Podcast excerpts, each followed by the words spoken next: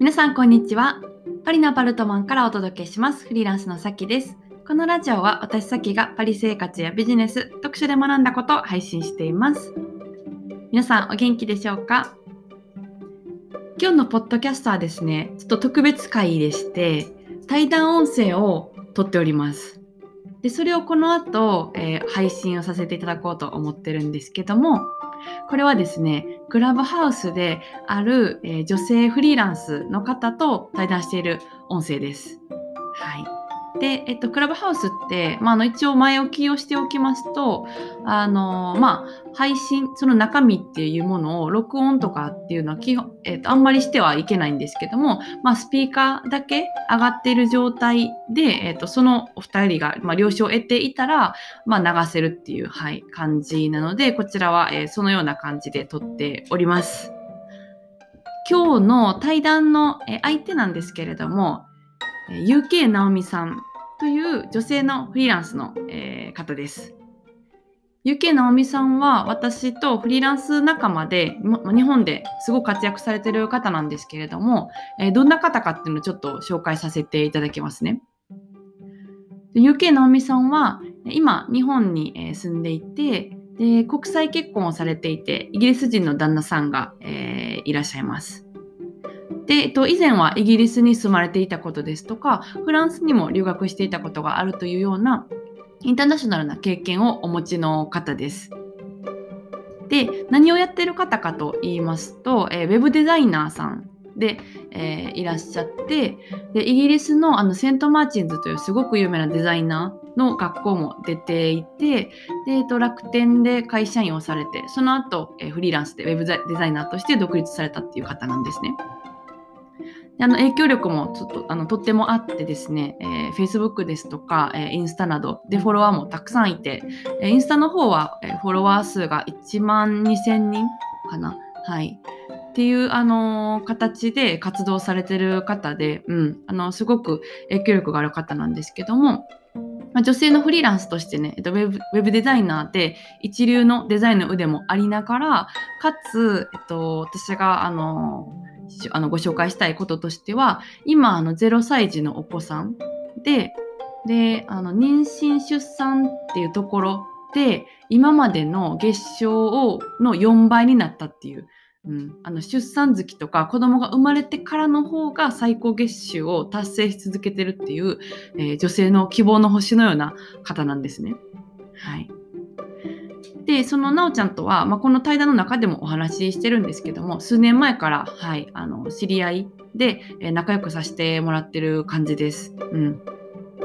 まあ、いろいろね、2人の、え対談をこれからあの配信させてもらうんですけれども、まあ、海外でも、えー、日本でもどこでも自由に働くですとか、えー、子供が生まれても自由に働ける子供と一緒に入れるですとか、まあ、そういう話をしたりですね、はい。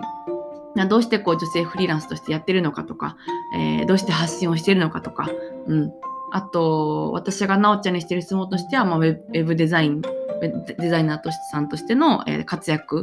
のされ方だったりとか、えー、お子さんが生まれてどうなったかとか、そういうことをいろいろ、あの、二人で楽しくおしゃべりしてます。はい。ので、え、ー、と、ぜひ聞いていただけたら嬉しいです。で、この対談を、まあ、あの、とやったんですけれども、えー、告知もありまして、えー、先に言っときますと、えーと、これを流す次の日ですね、えー、明日2月24日、2021年の2000、えーと、2月24日の水曜日、日本時間の夜9時、フランス時間はお昼の1時から、えー、そのなおちゃんの主催をしている Facebook グループの方で、えー、また、え、私たち対談します。はい。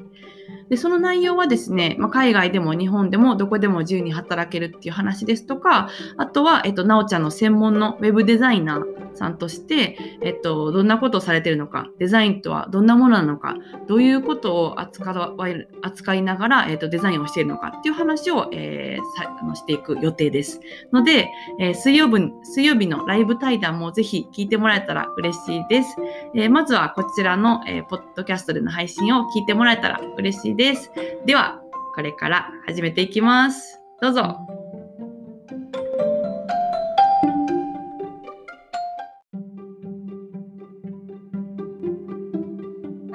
どんどん皆さん入ってくださってます。ありがとうございます。えっと、そしたら最初の方ちょっとまだあの人が集まるまであの私の方でざっくりですねあの説明というか、まあ、今この企画なんでやってるのかみたいなところをお話していきたいなというふうに思ってます。はい、えー、っとですね、えー、まず、えーまあ、今回ですね、あの今あの4日間で、えー、4日間クラブハウス企画っていうのを、まあ、私の方でさせていただいてましてあのというのもその今度ですね2月23日からあの私の Facebook で、えー、グループがあるんですけれどもそこでですねあの実践版フォトショップ講座無料講座っていうのをやるんですね。で、まあ、それのプレ祭りみたいな感じで、えー、クラブハウスでですね、えー、こういった企画を、えー、させていただいてます。あの主にねウェブデザインティップスだったりとか海外とかその自由な働き方っていうところをお話ししてたんですけども、あのまあ、これまで3日間やってきて、まあ、その時のやってきた内容としては、まあ、フォトショップでできてカンバでできないことっていうようなテーマですとかえー、未経験からウェブデザイナーになるにはっていうようなテーマ。で、えー、3日目が Photoshop を無料で使う方法っていうテーマでしてで最終日ですね今日4日目が、えー、ウェブでできる海外でも在宅でも自由な働き方っていうことで、えー、今日はですねそのパリで海外フリーランス5年目という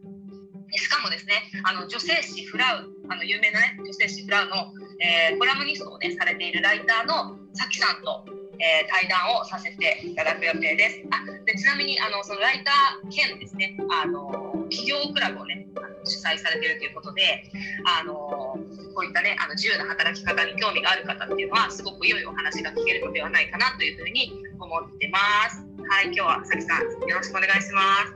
あ、なおちゃんよろしくお願いします。よろしくお願いします。はい、じゃあ最初ちょっと自己紹介を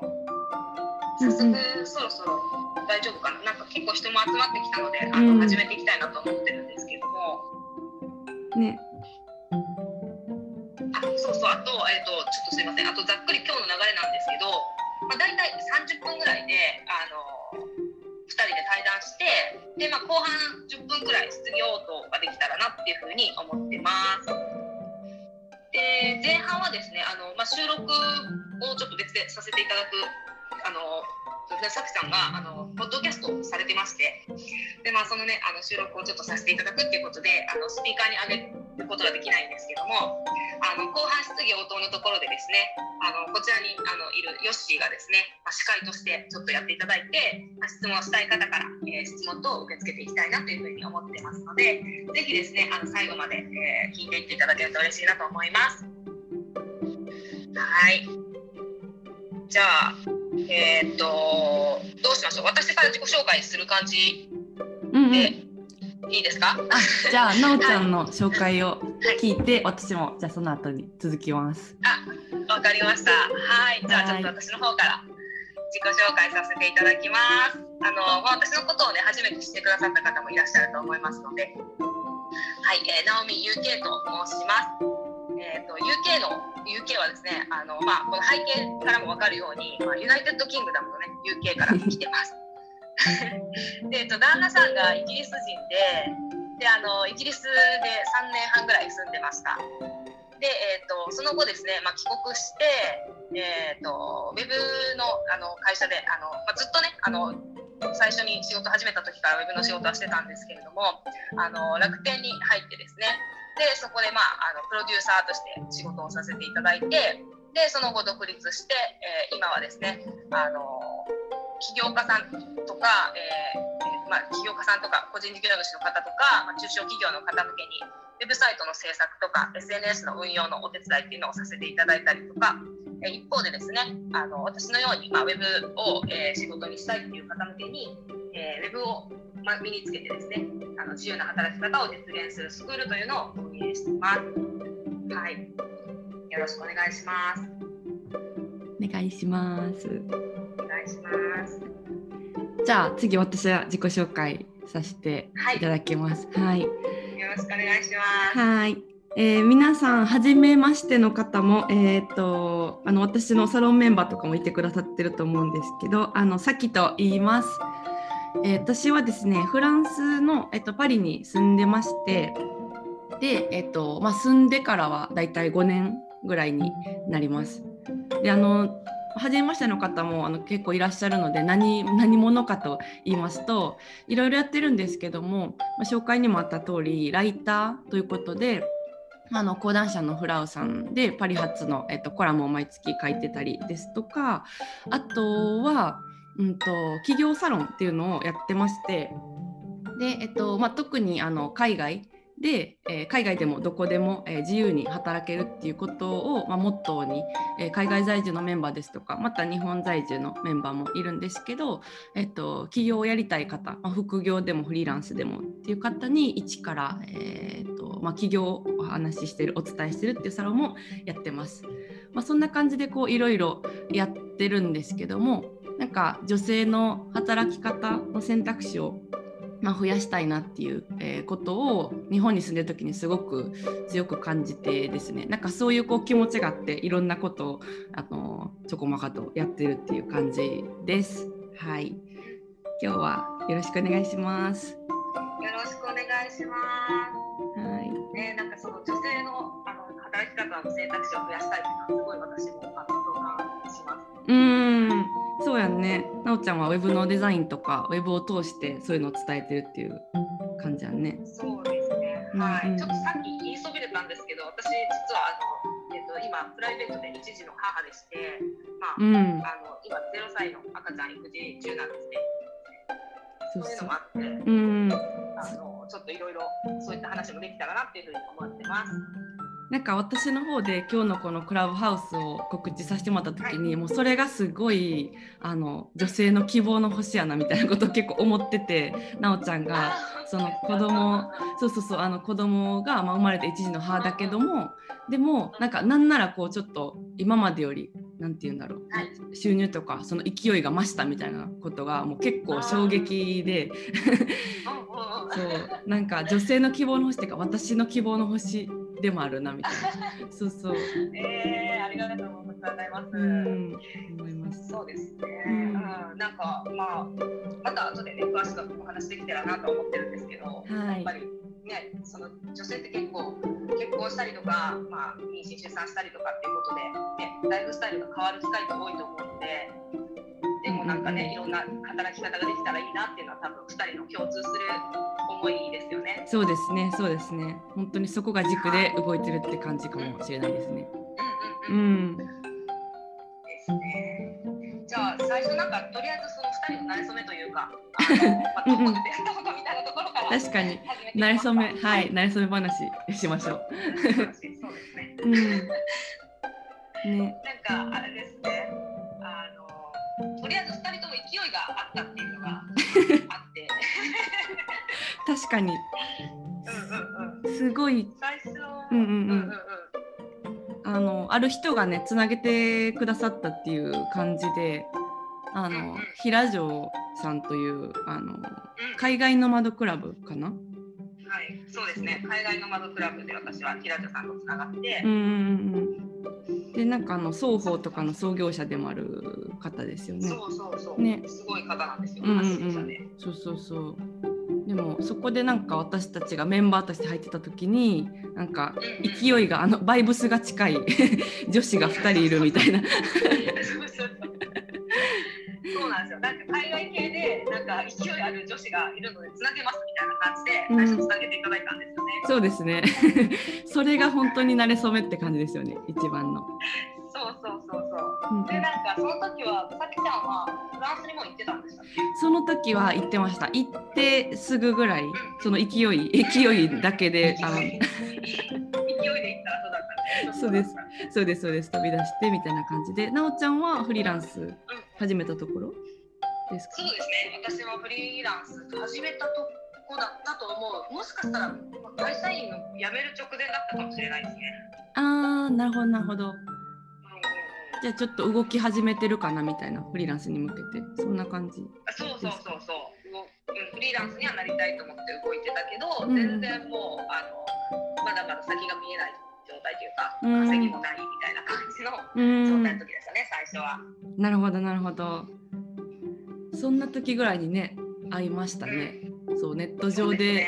つなげてもらってみたいな。すごいね優しい方で、平城さんって。そうそうそうそうそう。喋ったらみたいな 感じでつなげてもらって。喋ったらみたいな感じで。本当に緩い感じでそうそうつなげてもらったっていう。はい。そうそう。でなんかその時は2人もねあの遠かったんで場所も遠かったので、うん。あの会ってなくって、うんうん、でその後なんか私がイギリスに行ったんですよね。そうそうそうそまた。うねうんうん。3年半暮らした時か。そうですね。3年半で3年と半年って感じなんですけど、うん。2回目のイギリス行った時にちょうどさきちゃんはまたフランスにいて、うん。でなんか会うっていう話は一応出たけどはい。なんか結局うまいことタイミングが合わなかったんですよねあの時はね。そうですねなんか世界規模で見たら結構今近くにいるけど ちょくちょくこう会おうか会おうかみたいなそう話を合いつつありつつそう結局その時はね会えずでうんうんうん、そうそう。大なんかやっぱ、ね言うてイギリスとフランスやしみたいな。そうそうなんかちき地理地図で見たら近いけどよく考えたらそんなに 近くないなみたいなそうそうそう。と行ける距離でもないかなみたいな。まあ行けなくもないけどもうね。んねえねえねえそうそうそうそんなこんなでこう会いたい会いたいって言いながら結局お大阪？どっちもの地元である大阪で会ったんかな？ね。なんかインスタ映えの白玉を食べに行きたいと誘いまして。そうそうそうすっごいカラフルな難波の白玉屋さんにはい。行きましたね。ねねから結構ずっとオンラインでの出会いが長くて、うんうんうんよくうん、実際会ったのってその1回ぐらいじゃない？ですか。その1回だけあほんまやね。確かに確かに。そうですね。ね。なんかずっとつながってメッセージとかちょくちょくやり取りして。うん。なんか節目節目でなおちゃんはいるんだけれどもそう。会ったのは白玉だけか。今今気づきました。すごいね。ネットってすご。いや、本当ネットってすごいな。ねね。バイブスが同じだけでこんなにつながれるっていう全然なんかもう長年の付き合いって感じですね。感じがしますね変なの面白いですねはいでちなみに、えっと、さっちゃんが、まあ、その、なんていうのフリーランスになりたいっていう、その自由に働く選択っていうのをしたきっかけとかって何かあるんですか、きっかけはうーんと大きく言ったらその2つ、えっと、2回タイミングがあって1回目は。最初あの日本で、まあ、会社員で働いてたんですけどなんかその時に、まあ、冒頭でも言ったようにこう仕事は好きだしその同僚とかもすごいクライアントとかもすごい好きで楽しかったんですけど働き方だけがなんかモヤモヤみたいなしてて結構こう長く労働してでもなんか女性的にこうも結婚とか出産とかしたキャリアが立たれるんだろうなみたいなのがすごい目に見えてる状況っていうのがなんか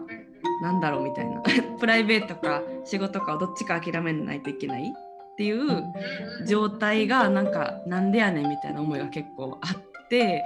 うん、でそれでうん。そうそうそう。なんかそういうのそうあるよね。働いてた日本って結構そういう雰囲気ありますよね、やっぱり。なんかね。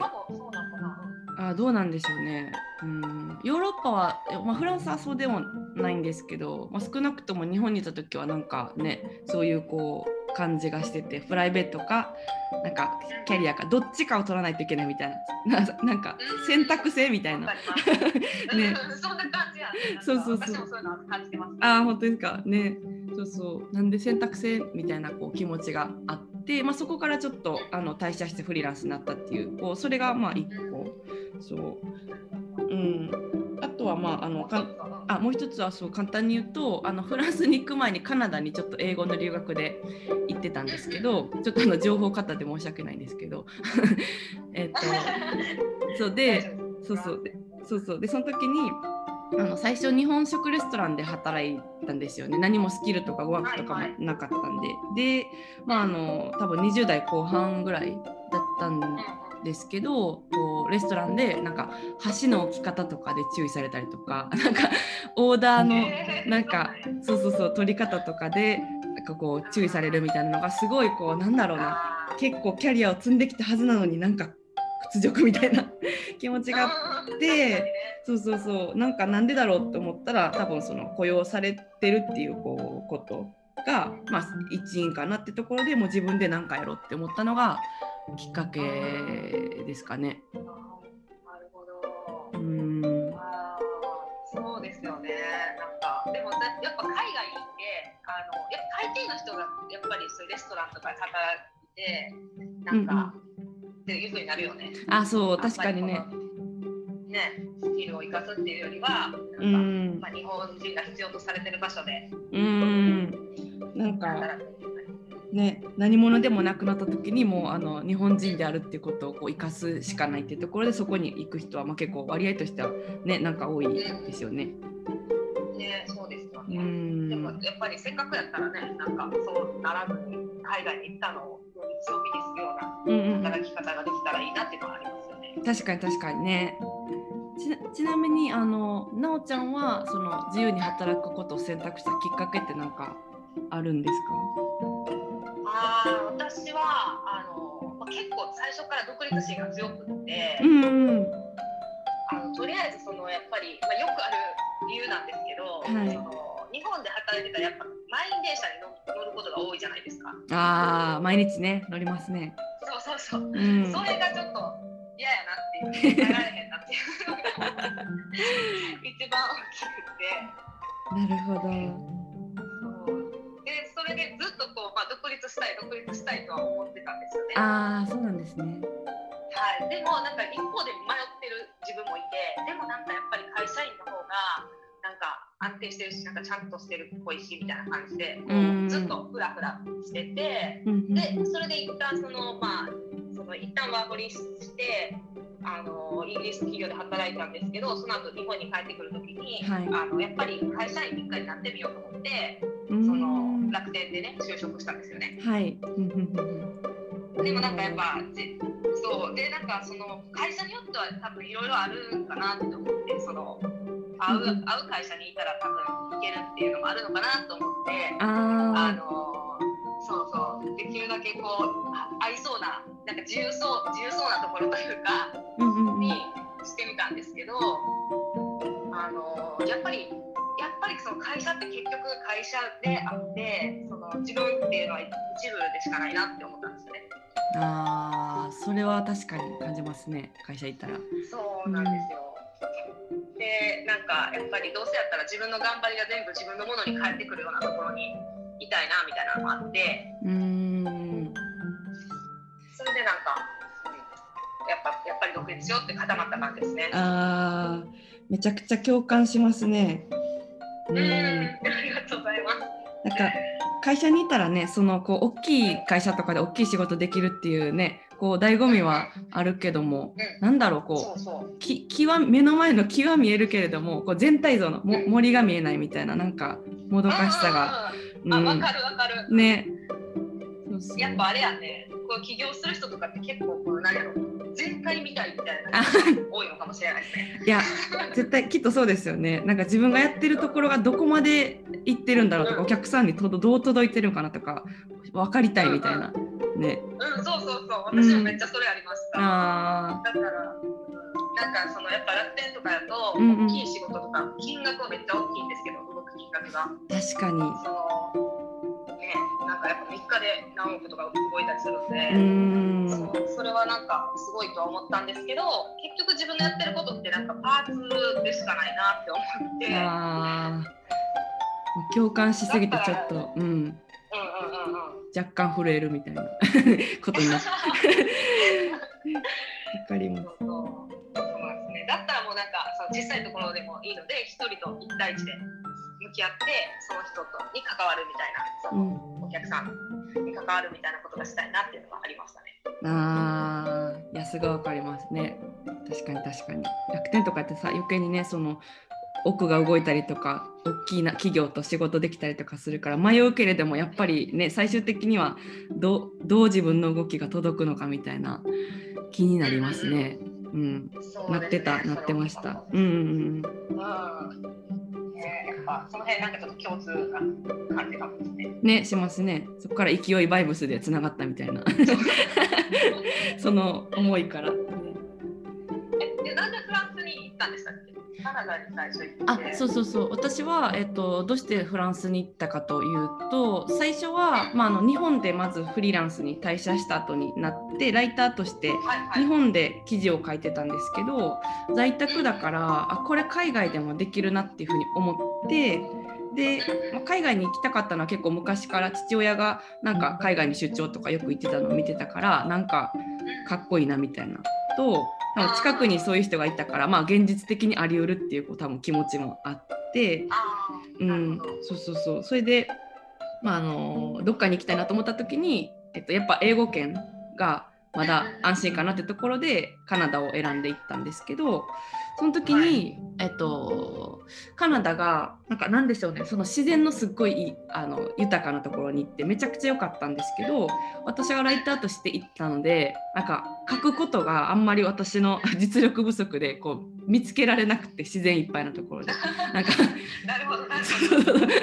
今日も山が綺麗だったみたいなそう感じにそうのどかだみたいな感じになるんで、うん、で、まあ、そういうのを思ってた時にフランスにちょっと旅行に行ったら、えっとまあ、パリで結構歴史とかファッションとか人のライフスタイルとかが見てすっごい刺激を受けてバンみたいな感じで。そうそう来てなんだこの国はと。そう思っえて書き書けることもいっぱいありそうとか思ったし単純にすっごい興味があ出て、うん、なんかそう絶対カナダっていうこうなんなんだろうな、うん、あれもなかったんでちょっとフラッと来てそのまま居ついてるみたいな感じなるほど。フラッと来て見つけるのがすごいですけどね。ね怖い いやだってね、5年、5年って結構すごいと思うんですよね。海外でフリーランスやって。まあ確かにね私も最初ここまでいるかどうか全然ね確証なく来てやっぱりこうすなんか水を得た魚みたいな感じで多分肌に合ってるから、まあ、居続けてるみたいな感じなんですけどそう今5年5年ですね。えうんー、えお仕事はまあライターが基本みたいな感じで。ライターあそうライターが基本ででもその企業サロンの方も結構今力を入れてるからそっちもそっちの方がちょっと割合多いかなどうかなって感じです。うんなるほど。そうそうそうそう。まあ、自分でこうやる、うん、あごめんなさい。うんうんうんうん。そうですねそうですね。うん確かに。なおちゃんはまたイギリスに来る予定はあるんですか？あ私も実はイギリスに行く予定去年ぐらいに あったんですけど、まああ今そうあの去年一昨年かな一昨年にあったんですけど、まあ、そこであのそのこう行くっていう時にはい妊娠が発覚して、あなるほど。そうでなんかちょっとあの遅らせて行こっかみたいな感じでちょっと延期させようかみたいな感じになってたところに、うんうん。まあコロナが来まして。ああ。そういうことか。そうでうん。そうなんですよね。なんかそんなやってるうちになんかもう、その旦那さんの仕事の都合で行く予定だったんですけど、あはい。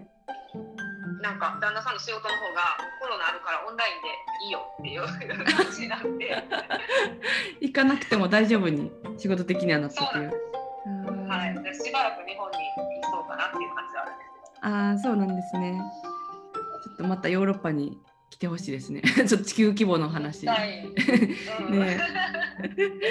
したい、本当えに。ー旅行好きなんで、ね、ね二人ともやけど、うん確かに確かに。そうコロナ時代なかなか辛いですよね。辛いですね。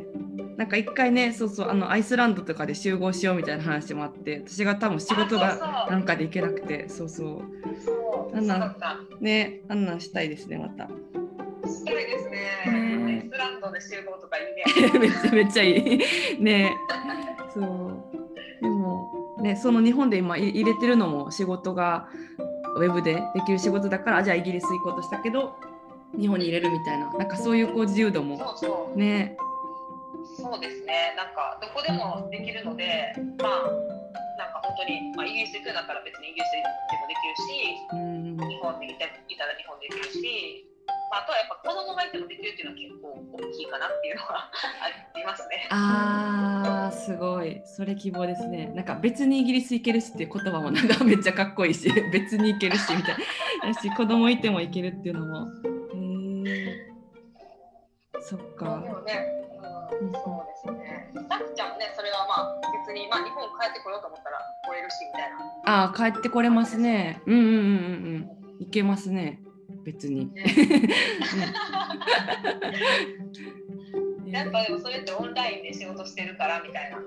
ころはありますよね。もう本当にそれが大きいですよね。旅行先でもねちょこちょここうちらっと仕事して、うん、じゃあなんか遊ぼうかみたいなのもできるしそう。本格的に日本にちょっと帰ろうかってもしなったら多分明日とかに帰れるっていう、すごいね。うん、荷物またいてもうトランク持っていくだけみたいな。行こうとしたら行けますね。すごい気軽な感じでね。うん、ねウェブは本当に救われてますね。うんうんうん。なんかねあのさっちゃんもまあ別にウェブが専門っていうわけではないけどやっぱりそういうウェブを使ってまあライティングをライティングをしたりとかねあの仕事を、まあ納品することができるっていうのもあって。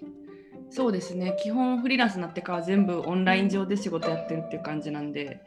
うん、なおちゃんと同じ感じの状態ですねオンラインでできるみたいな。うんうんうん。そうですね。いやなんかその子供がいてもできるっていうのはすごい結構希望で全然なんかできてるって感じですか？そうですね。まあもちろん大変なこともあるけど、はい。でもやっぱりなんか別にこうまあね誰も見てないライブとかするときはさすがにあれですけど、はいこうあのほんまに授乳とかしながら仕事とかもできるし、確かに。ないから抱っこもできるし、おむつ替えとかも全然やりながらみたいなこともできるんで。それはめっちゃいいですね。うん、やっぱり子供と一緒に過ごす時間が多いっていうのはやっぱ嬉しいですね。ああ確かに確かに離れなくてもね本当にパソコンでちょっと片手でやりながら授乳みたいな して一緒に入れるっていう。そうそうそうなんか、やっぱ母になると、なんか結構こう子供が子供とやっぱりね、あの子供とこう仕事でこうね、板挟みみたいなはい。苦しみを感じる。今でも私の状況でもたまにあるんですけど、なうん。なんか、うん、やっぱほとんど全ての女性が多分感じると思うんですよね。なんか仕事こんなにやってていいかな、もっと子供と一緒に過ごしてあげたい。でもやっぱその点やっぱりあのねあのウェブで仕事できたら在宅で仕事ができるのでうんうんうんうんなんかやっぱこういいというかあの子供と過ごしながらできるところはやっぱりよあったかなって感じですね。あそのことは本当になんか希望だと思っててが私もその企業サロンとかあとコンサルとかで結構3年ぐらいその女性の方の働き方を聞くっていうことをやってるんですけどすっごいやっぱりママの人がこうそういうのをすごい言っててこうめっちゃ頑張ってるけどでも一方でこう子供と過ごせないとかでも私から見たら本当になんか曲芸ぐらいのあのマルチタスクをこなしてて子育てしながらそう仕事仕事しながらそうそうそうなんか本当になんか何たま玉すだれしながら一輪車しながら私何もできてないんですって言ってる人めちゃくちゃ多くて。そんなにねもう十分できてるよ。そうそういや本当に結構すごいことできてますよって感じなんですけどそうそういうのを言ってる方をよく聞くので、うん、なおちゃんの働き方とかいやめちゃくちゃ希望だと思いますね。ありがとうございます。うんまあ私も結構その妊娠した時めっちゃへへこんだっていうか不安やあったんですよ。うんなんかやっぱりこの世界に、まあ、言うてこうやって自分ビジネスみたいなのしてるとなんかこうどんどん出てってなんぼみたいなとこあるじゃないですかはいはいだからそれがやっぱ妊娠とか出産とかになるとこうそこを出出られなくなるのかなと思ってはい。そうするとやっぱりこうみんなからこう忘れられていくんかなとかうーん周りがすごくできてるのになんか自分はどうなってみたいになるんかなと思ってたんですけどはい。なんかいざ実際自分がまあなってみたらうんうん。あのまあね、今の時代の恩恵もあって、こういうクラブハウスとかライブ配信とかはい。っていうのもあったんですけど、なんか、この逆にね、これを機になんか飛躍したいなと思ってたんですよ。それができたら、なんか希望になるかな、自分にも希望になるかなと思ってたんですけど、あのまあ、実際になんかやってみると、まあ、できたというかその、うん。まあ、臨月状態で一回最高月賞を更新してうんでその後、えー、と産後3ヶ月の時に、まあ、最高月賞を更新したっていうのがあって。えー、すごい。めっちゃか本なんやなっていうか、うん。いや本当にすごいなと思ったもう。結構そのなんか投稿してるの見て泣き泣きそうになったというか希望。そう。えー、嬉しい。すごい。ななんかほんまうん。うんうん。あどうぞどうぞ。なんか、あ、すいません。なんかそういう、でもほんま希望になり、希望になりたいというか、自分自身にも、なんか、本当にその、最中とか、妊娠したって分かった時は、全然その先見えなかったんですけど、はいなんかこれでできたら、多分なんか、希望になるなる人おるかもしれないなと思って、へえ 頑張りました。すごい逆転の発想でねそうですね。こう引っ込んでいくかっこいいんちゃうみたいな。いやーめっちゃかっこいいと思う本当に。いやすなんかその妊娠中のなおちゃんのその不安だったみたいな投稿も見ててでそれにすごいそう私はなんかまだ経験してないからあのすごい共感してで結構そういう気持ちがある。なんか多分今もそうちょっとあるから若干ねそのやっぱ妊娠とか子子供できたらなんか仕事がこうあんまりできなくなるみたいなこう声の方がよく聞くから私自身もなんか大丈夫なんかなみたいな。ちょっと後ろ向きなめちゃくちゃ前向きになんかうわー子供欲しいみたいななんか気持ちにそうそうなんかなりにくいなって思ってて。はいはい。でもその時になおちゃんがなんか「あいけました」みたいな感じで書いてたからあいけるんやと思ってそうなんなら最高月収更新みたいなしかも4倍みたいなの書いてて。そうそうそうそうより、なんか、書いといてよかったなと思いましたね。あーなるほどなるほどそうそうそうそううんやっぱ書く力ってすごい大きいですよ。ライターやってるから、多分さっちゃんもわかると思うんですけど。大きいですねうん何の力なんだろうと思いますよね。か書くと結構ねそっちに向かっていくっていうか勝手になんか叶うみたいなのはめちゃくちゃありますよね。ね、ありますよね。うん。私も、あの、ほんまに、ただなんか叶うかわからんけど、とりあえずみたいな感じで、今まで何回かやってきたことは、気づいたら叶ってたみたいな、すごい多いので。うーん。ありますよね。あれなんか何なんだろうと思いますね。怖い。ね、そうね、書く力ね、だからそういうのは、うんうんうんうんうん。ね。なんかあるんやなっていう。うん。しかも書いてこう人が見たらねそこで私がなおちゃんの投稿見たみたいに結構こう影響があるというか、うん、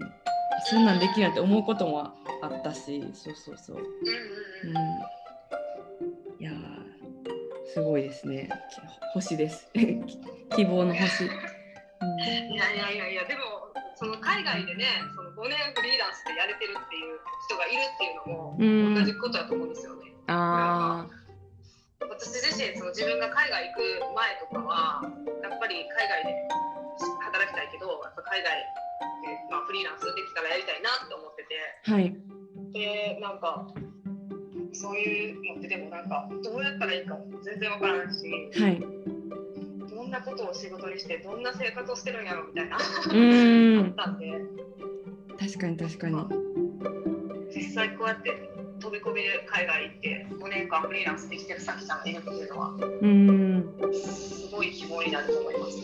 あーそうだったらいいですね。うん、やっぱりこう海外に来てて、まあ、フランスって日本人の人も結構いますけどやっぱり仕事がネックで帰る人がすごい多くって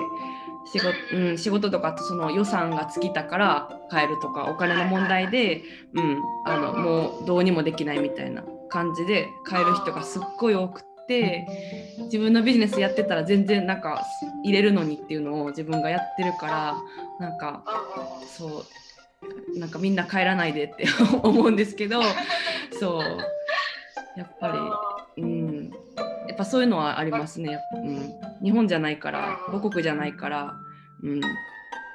こう仕事とかお金のやりくりが難しくて帰っちゃうとか1年で帰っちゃうとかっていう人はすごい多いから半分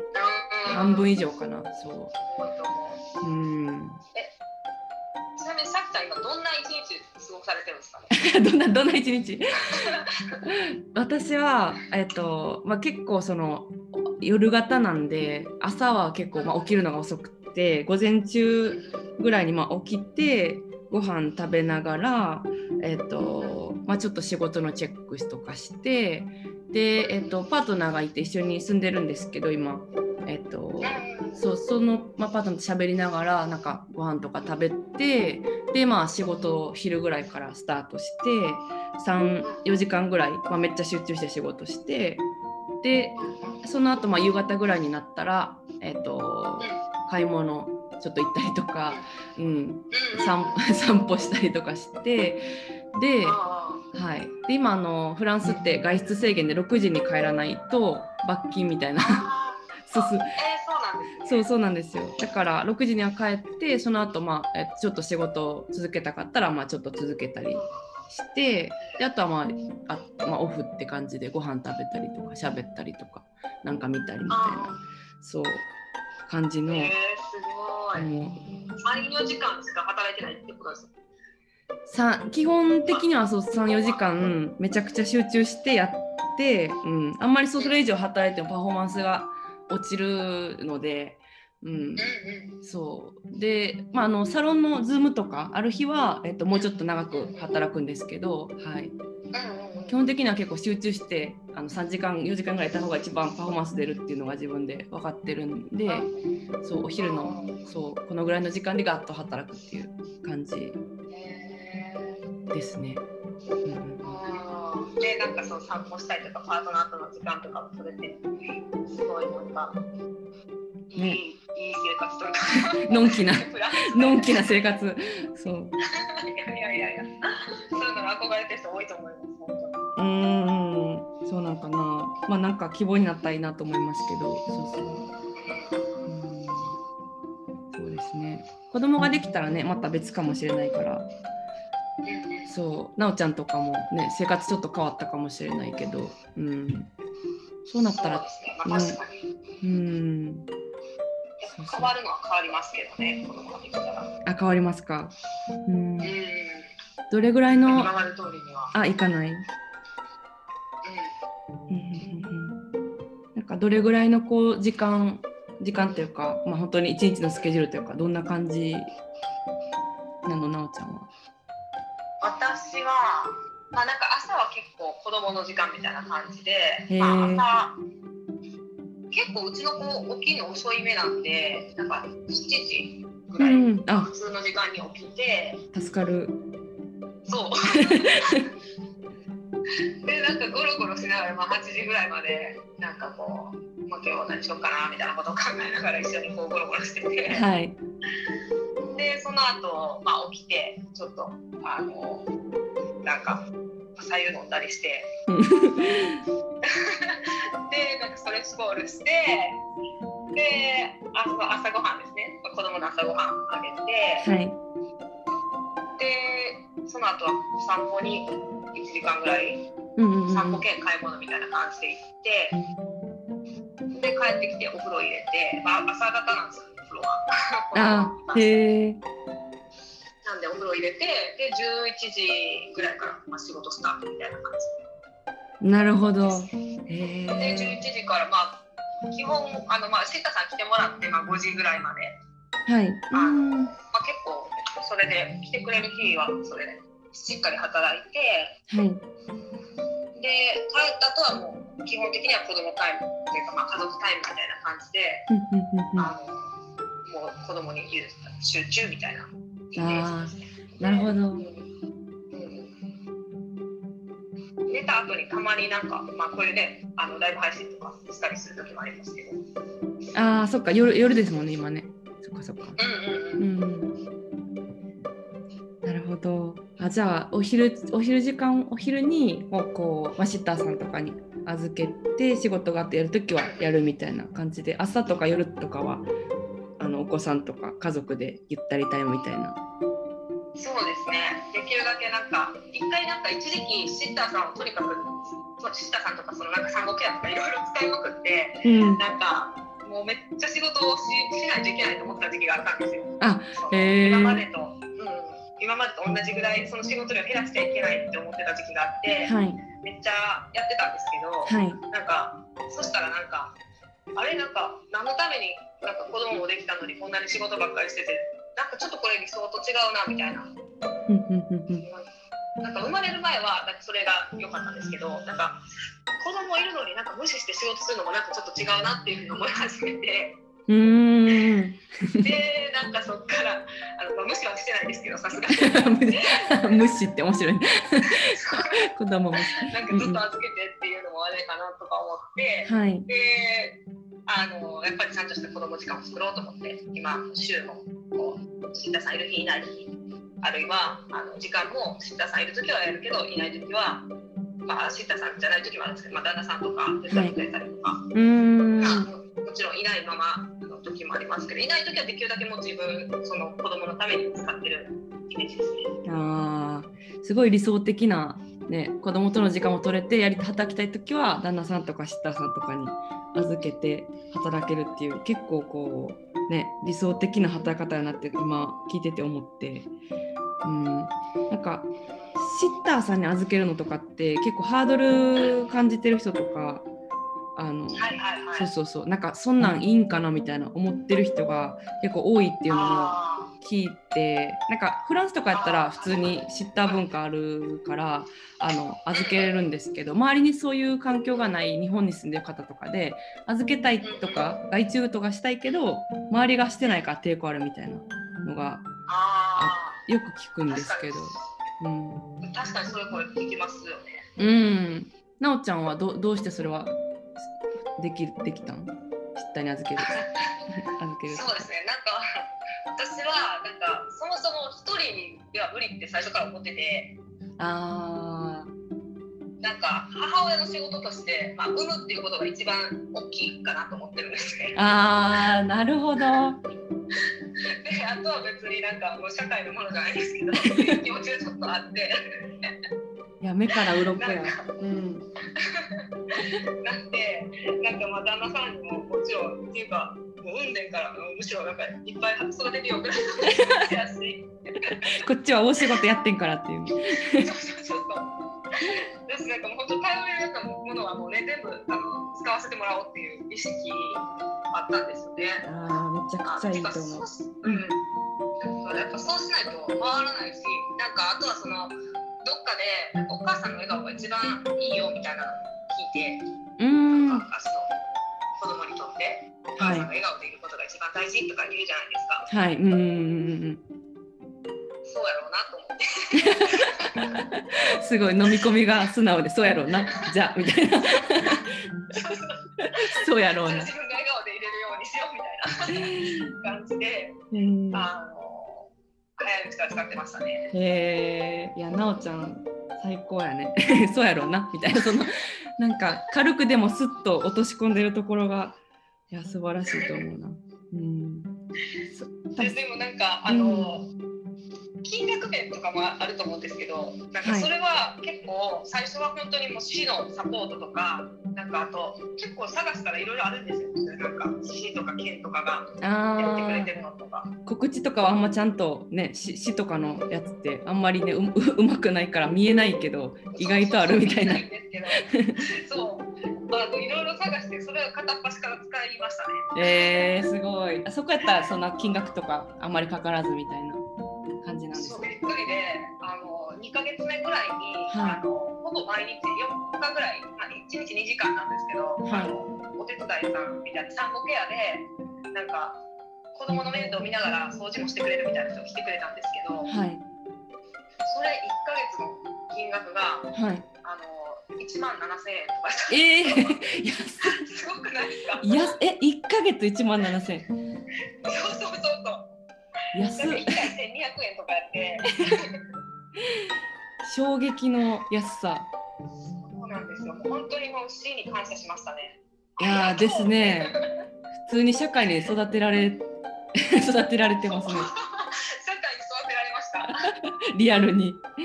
リアルに。えー、すごい。そうなんです。じゃあなんかその金銭面でっていうのは結構まあ妄想というかかもしれなくて。意外とね1ヶ月1万7000ってそれで全然仕事でもっと大きい金額ってね生み出すことできるからうんうん払いますって感じですねそうそうそう。本当に。払わせていただきますいします。いやまあそれでなんか多分、うんハードル下がったのもあると思うんですよ。あー意外といけるんだっていうそうそうそう。お願いしていいんやみたいな。いやーすごいね。そのなんかなおちゃんのあいけるんだとか周り頼ろうみたいなマインドでね。で結局余裕ができてママとして笑顔で入れたら周りもハッピーだし。へえ真似しよう。いやー本当にあの思ったよりアンズルより産むが安しやなっていうのはほんまに思いました。リアル有無が優しいですね。言葉通りの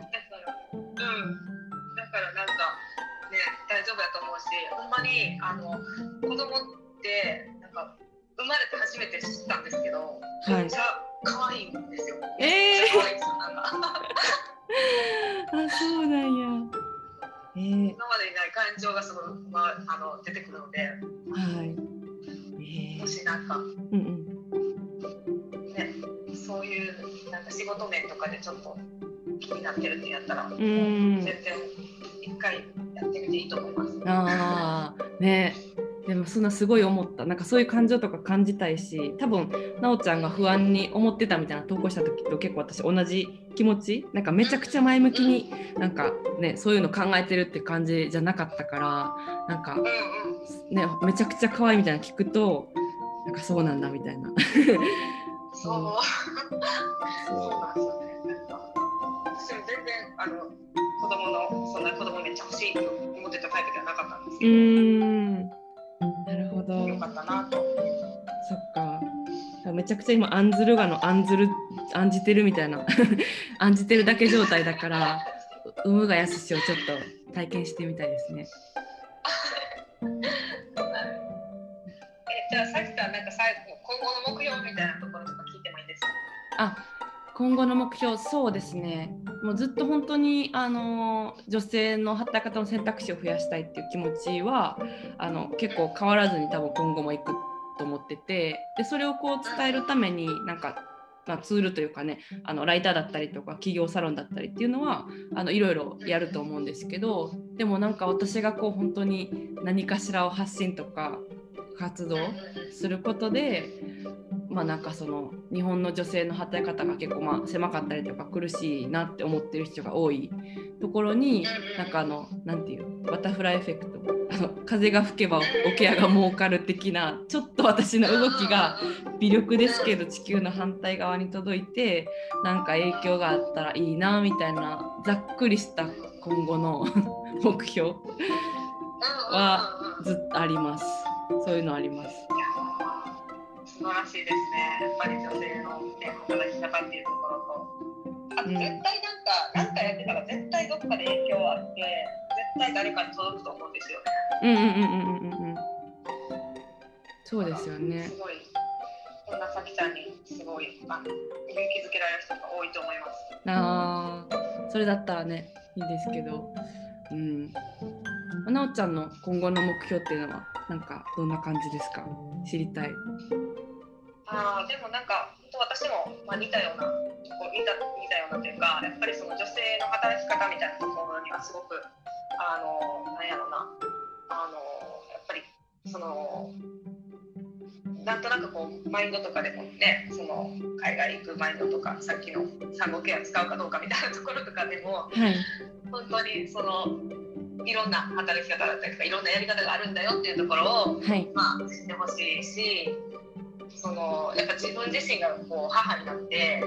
うんうんうん。もっとどんどんこう、ね、子供との時間とか過ごしながらでも自分らしくも、ね、輝いた働き方みたいなところをまあ自分ももっとしていきたいと思うし、まあ、そういう働き方できる人っていうのをどんどん増やしたいなっていうふうに思ってます。おーいいですね。なんかそういうね方向性がこうちょっと同じ方向を向いてるっていうのもなんかちょっと感じるからなんかね一緒にこうまた今みたいにやれたりとかそれぞれねうん女性の働き方とかっていうところに向かってなんかやっていけたらすごいいいね。はい。うん。ねぜひぜひちょっとまた一緒に引き続きねあの今度またねあさって24日？あさってですよねあ、あさって、そうそうね。あさって。あの私のそのやってるあのグループ私はまあウェブデザインをまあ使えるようになってやっぱりそうするとこうあのなんていうんですかねこう自由な働き方の一つの手段としてまあ、デザインやったらどこでもできるし、まあ、海外でも在宅でもできるので、まあ、そういうのを、まあ、女性にねあの伝えていけたらなっていうふうに思ってるんですけど、まあ、その一つとしてですねあの明日23日から27日まで4日間、まあ、無料のあのフォトショップ講座っていうのをやるんですね、まあ、実際にちょっとやってみようみたいな感じで。でそのあのスクールのその 4, 4日の、えー講座の中でですねえー、と2日目か2日目に、えー、さきちゃんがですねあのまた、えーゲストとして登場してくださいますので、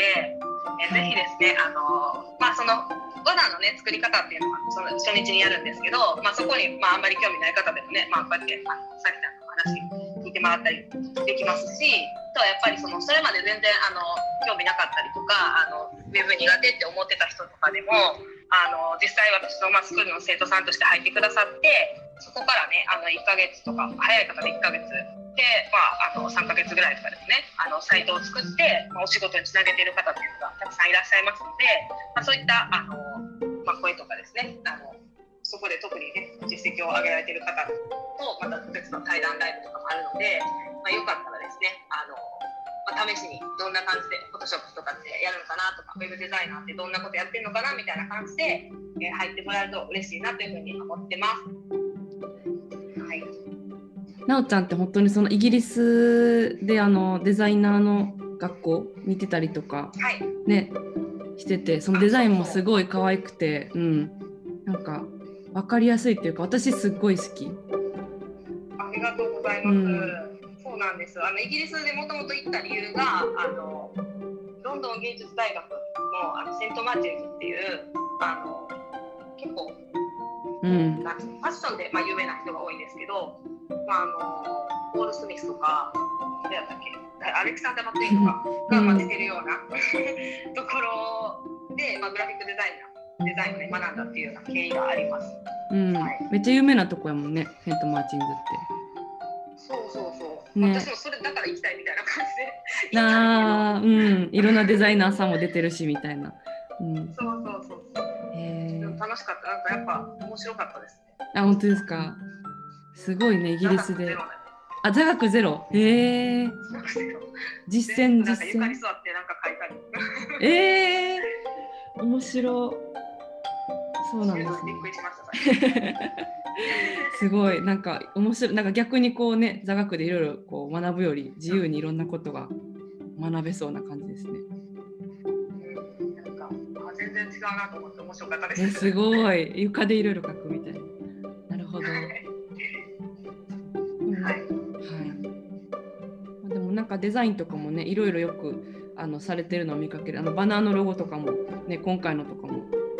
すごい綺麗だし。あーそうそう。ありがとうございます。ね。あの今回その対談をね、まさきさんも入ってくださるその対談ライブになりますので、あのそのバナーもねあのあるんですけども、そのインスタの私のプロフィールからインスタ行っていただいたら、あのそこでストーリーとかに上げてますんで、もしよかったら見てください。あストーリー上がってないや。えっ、と